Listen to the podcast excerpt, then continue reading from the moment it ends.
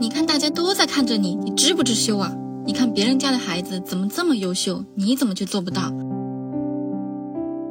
你有没有听过这样的话？如果你知道打压式教育，那么或许你也知道羞耻感教育。其实我更愿意称之为羞耻教育、羞耻心。寒假幼儿园开学第一天，由于我哥哥和我嫂子两个人都出差了，所以我和我妈去接我侄子放学。倒是我们俩，一下就哭出来了。出差的通知来得紧急，并没能告诉他，怎么是你们？我不要你们接，我要妈妈接。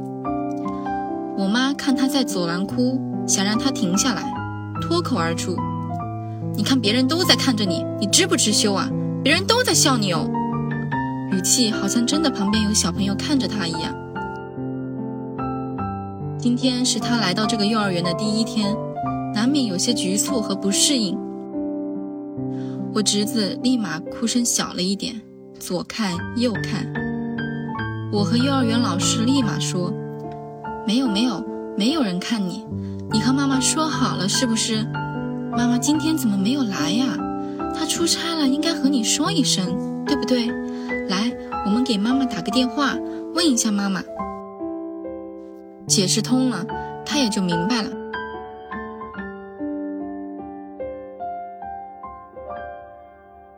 我看到我侄子的反应，我就想到这样的教育其实贯穿我的童年。认为自己的哭诉会暴露在公众下，认为每一个过路的人都会对于我的不懂事和年幼无知做出批判。我相信很多人也是在这样的教育下变得过度敏感，害怕公众目光，害怕出丑。很多人也会因此变成 INFP 这样的高度敏感人群，包括我的朋友。羞耻教育确实是在短期内很有用。甚至说这是一个最有效的教育捷径。想象一下，你那个调皮的同学因为捣蛋被点起来在后面罚站，或者突出的站一整节课，你绝对不敢，因为对于你来说，这种公众压力面临着羞耻心的煎熬，在公众面前丢脸是最大的处罚。因此，你是那个乖学生，你会庆幸那个人不是自己。那么读完书以后呢？突然周围的人告诉你要外向、要开朗、要演讲。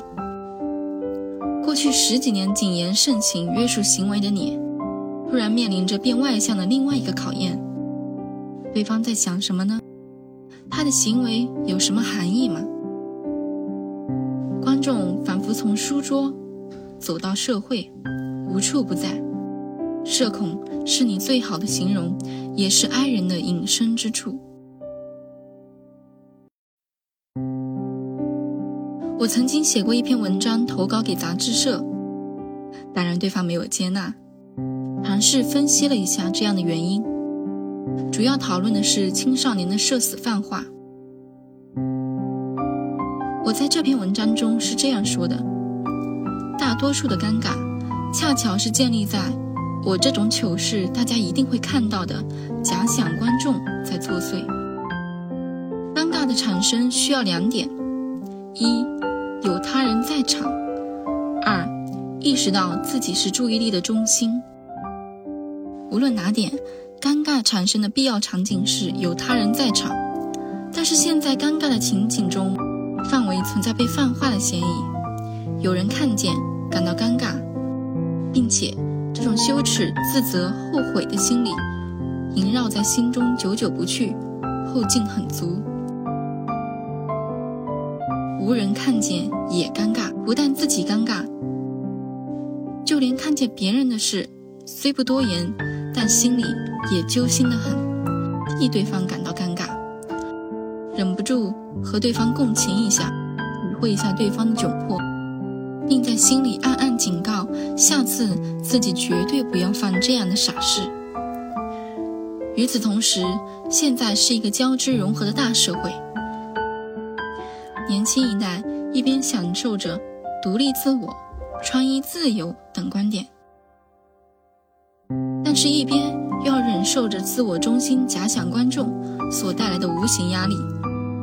看见美女们、博主们的热辣穿搭，想要尝试，但是又惧怕他人的目光，承受公众视野下的假想压力，觉得别人都在注视着你，缺点一点一滴都在被放大。这种尴尬促使当事人迫切逃离，如坐针毡，并且为了在事后避免再次发生，会极力防御。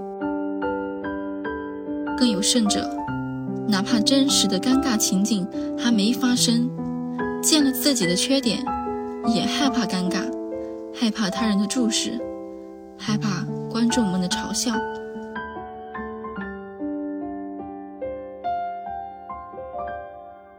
我当时认为这是自我中心的不完全发展，如今我却看到一个更加具体的可能性的理由：羞耻教育。当然，I 一各有缺点，但高度敏感绝对会为自己的生活带来无限困扰。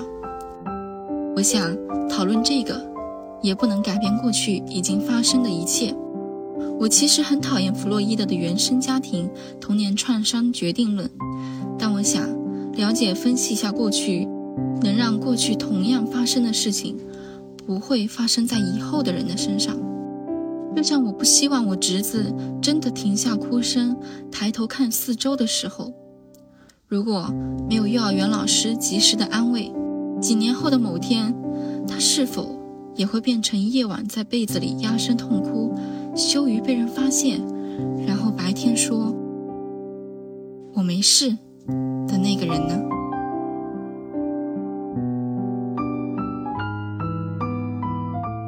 我是木叶，这是我的心理播客。如果你认为我的内容对于你来说有帮助的话，欢迎你的订阅和关注。我会努力奉上更好的内容。我们下次再见。